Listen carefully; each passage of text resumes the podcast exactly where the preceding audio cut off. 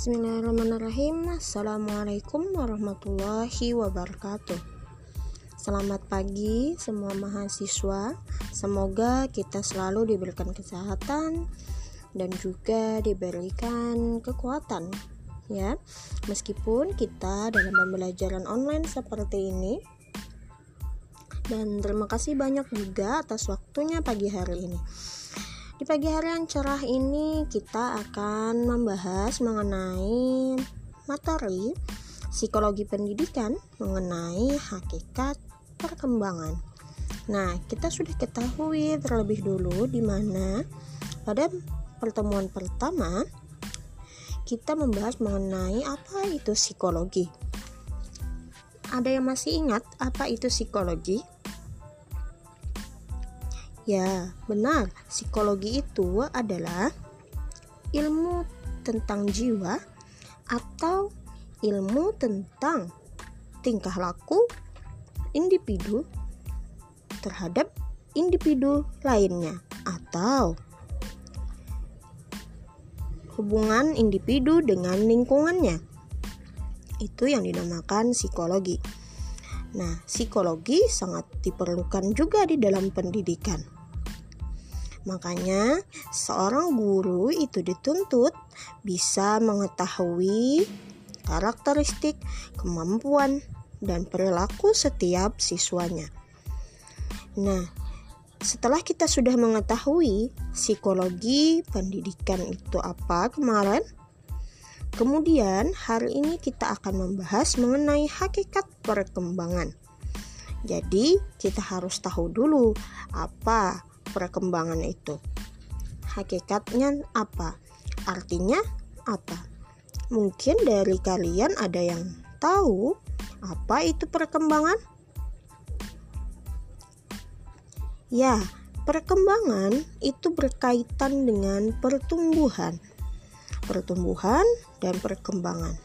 Ingat, perkembangan manusia itu berbeda dengan perkembangan binatang dan tanaman. Kenapa berbeda? Ya jelas. Berbeda di mana kalau tanaman dan binatang mereka hanya tumbuh. Artinya ada perkembangan lainnya yang tidak dimiliki oleh tanaman dan binatang. Nah, kita ketahui pertumbuhan terlebih dulu. Pertumbuhan merupakan proses perubahan fisik yang terjadi pada individu, meliputi penambahan berat badan atau tinggi badan. Sejalan dengan usianya, mulai dari janin hingga dengan kelahirannya. Nah, pastinya ada peningkatan dalam tumbuh kembangnya. Kemudian pertumbuhan nah juga bisa dilihat dari segi kecepatan. Kecepatan apa? Kecepatan pertumbuhan sel otak dan kenaikan berat badan. Selain pertumbuhan, ada juga istilah perkembangan. Apa itu perkembangan? Ada yang tahu perkembangan itu apa?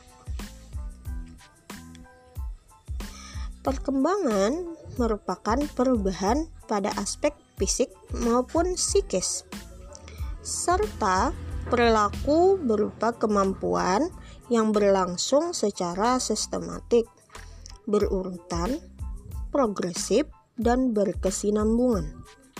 Artinya, perkembangan jikalau kita simpulkan pengertiannya merupakan kemampuan yang dimiliki seorang individu atau seseorang yang berlangsung secara berurutan dan bersifat tetap seperti perkembangan emosi, perkembangan sosial, kemampuan, dan keterampilan. Bisakah kalian mencontohkan perkembangan yang seperti apakah itu? Coba kalian pikir. Ya, perkembangan bisa kita contohkan seperti misalnya anak yang sebelumnya belum bisa merangkak bisa merangkak kemudian setelah merangkak melalui fase berjalan itu yang dinamakan perkembangan. Nah, apa perbedaan dari pertumbuhan dan perkembangan? Perbedaannya, kalaunya pertumbuhan itu bersifat kuantitatif, artinya dapat diukur.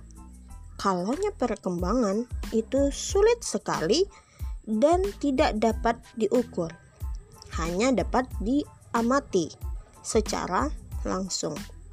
Contoh, kalaunya pertumbuhan, kita bisa mengukur tinggi badan. Tapi kalaunya perkembangan, apakah bisa kita mengukur bagaimana merangkak anak? Bagaimana e, berjalan anak? Apakah sudah berapa sentimeter? Nah, tidak ada kan? Nah, kemudian pertumbuhan itu ber tambahnya fisik. Ada pertambahan fisik. Kalaunya perkembangan itu secara kejiwaan atau mental ataupun sosial. Itu perbedaan antara pertumbuhan dan perkembangan. Nah, sampai di sini apakah sudah mengerti mengenai pertumbuhan dan perkembangan? Sudah ya? Nah, kemudian kita akan memasuki hakikat perkembangan. Hakikat perkembangan kita mulai tadi dari definisi dari pertumbuhan dan perkembangan. Nah, kalaunya dimensi perkembangan anak, terutama anak usia dini, itu ada enam aspek perkembangan. Yang pertama, ada namanya aspek perkembangan nilai agama dan moral. Nilai agama dan moral itu berhubungan dengan perilaku baik dan buruk anak usia dini. Kalaunya perkembangan bahasa, bagaimana cara mereka memahami, menyampaikan informasi, atau bagaimana mereka bertutur kata. Kemudian, ada lagi aspek perkembangan sosial. Aspek perkembangan sosial itu berhubungan dengan orang lain, baik mengendalikan dirinya, pikirannya, perilaku, maupun perasaannya. Kemudian ada juga aspek motorik anak. Aspek motorik anak itu adalah pengendalian gerak tubuh bagaimana mereka menggerakkan tubuh, bagaimana mereka mengendalikan tubuh mereka. Kemudian lagi ada juga aspek perkembangan intelektual atau kognitif. Itu bagaimana seorang anak bisa berpikir, mengingat, memecahkan masalah. Nah, kemudian ada juga perkembangan seni Seni berkaitan dengan berbagai hal yang menyangkut dengan uh, seni atau menyangkut tentang musik, menyangkut tentang uh, gambar maupun warna-warna dan sebagainya. Nah, jadi ada beberapa atau enam aspek perkembangan anak usia dini. Nah, selain itu, kalian juga harus mengetahui karakteristik umum perkembangan anak. Nah, anak usia dini umumnya mereka itu suka meniru. Suka meniru, memiliki harga diri, artinya mereka emosinya sangat sulit untuk dikontrol. Kemudian menyukai proses dan suka mengulang hal-hal yang mereka sukai. Nah, selanjutnya, setelah kita mengetahui karakteristik dari perkembangan anak secara umum, nah kita harus juga mengetahui hal-hal apa saja yang dapat menunjang pertumbuhan dan perkembangan anak. Hmm, apa saja? Nah, yang pertama yaitu gizi yang seimbang. Nah, selain gizi yang seimbang, kita juga harus bisa memberikan imunisasi maupun berikan stimulus lainnya untuk memenuhi perkembangan anak. Adapun faktor yang mempengaruhi pertumbuhan dan perkembangan anak, yang pertama itu adalah keturunan, terutama orang tua, ayah dan ibu. Seringkah ayah dan ibu kalian membantu kalian dalam mengembangkan berbagai aspek perkembangan ketika kecil? Oh, sering ya? Kadang ada yang sering ya. Ya, ayah dan ibu itu sangat berperan penting dalam membantu mengembangkan pertumbuhan dan perkembangan anak. Kemudian lagi lingkungan. Lingkungan seperti nutrisi atau gizi atau asupan makanan yang mereka makan, kemudian lingkungan atau tempat mereka diasuh, kemudian lagi obat-obatan, kemudian lagi teman sebaya. Nah, itu beberapa faktor yang dapat mempengaruhi pertumbuhan dan perkembangan. Nah, Selain itu juga di dalam pertumbuhan dan perkembangan anak perlu kita ketahui anak harus diberikan stimulasi yang sangat mendukung mereka sehingga setiap aspek perkembangan yang ada pada anak itu bisa meningkat. Nah, mengenai aspek perkembangan. Nah, kita ketahui bahwa anak usia dini itu adalah anak sejak janin dalam kandungan sampai dengan usia 6 tahun. Tapi menurut Naisi dari usia 0 sampai dengan 8 tahun. Di mana perkembangan anak usia dini mereka dikatakan masa emas atau golden age. Dan juga menurut Montessori,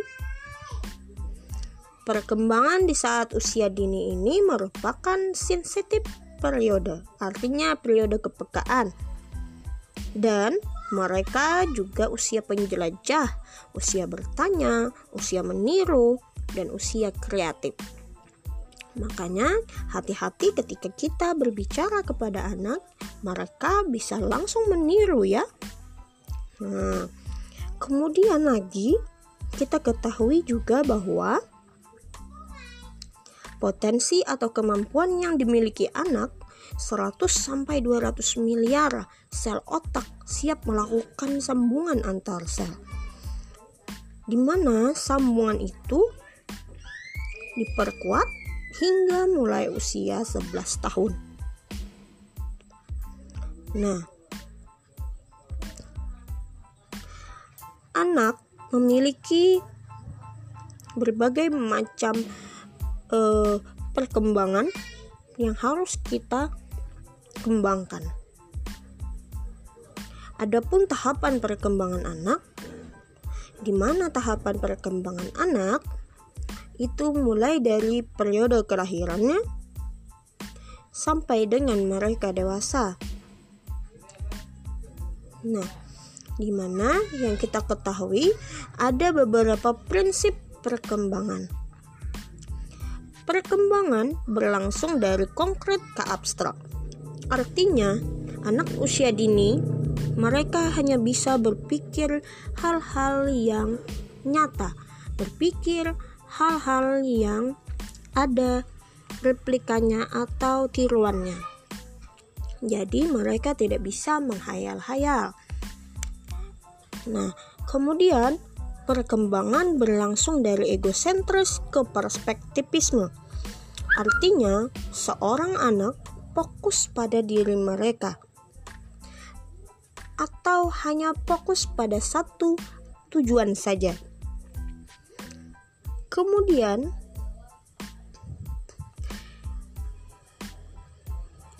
irama dan tempo perkembangan itu bersifat individual. Makanya mereka sering sekali bersifat egosentris. Artinya sering sekali bersifat uh, egois.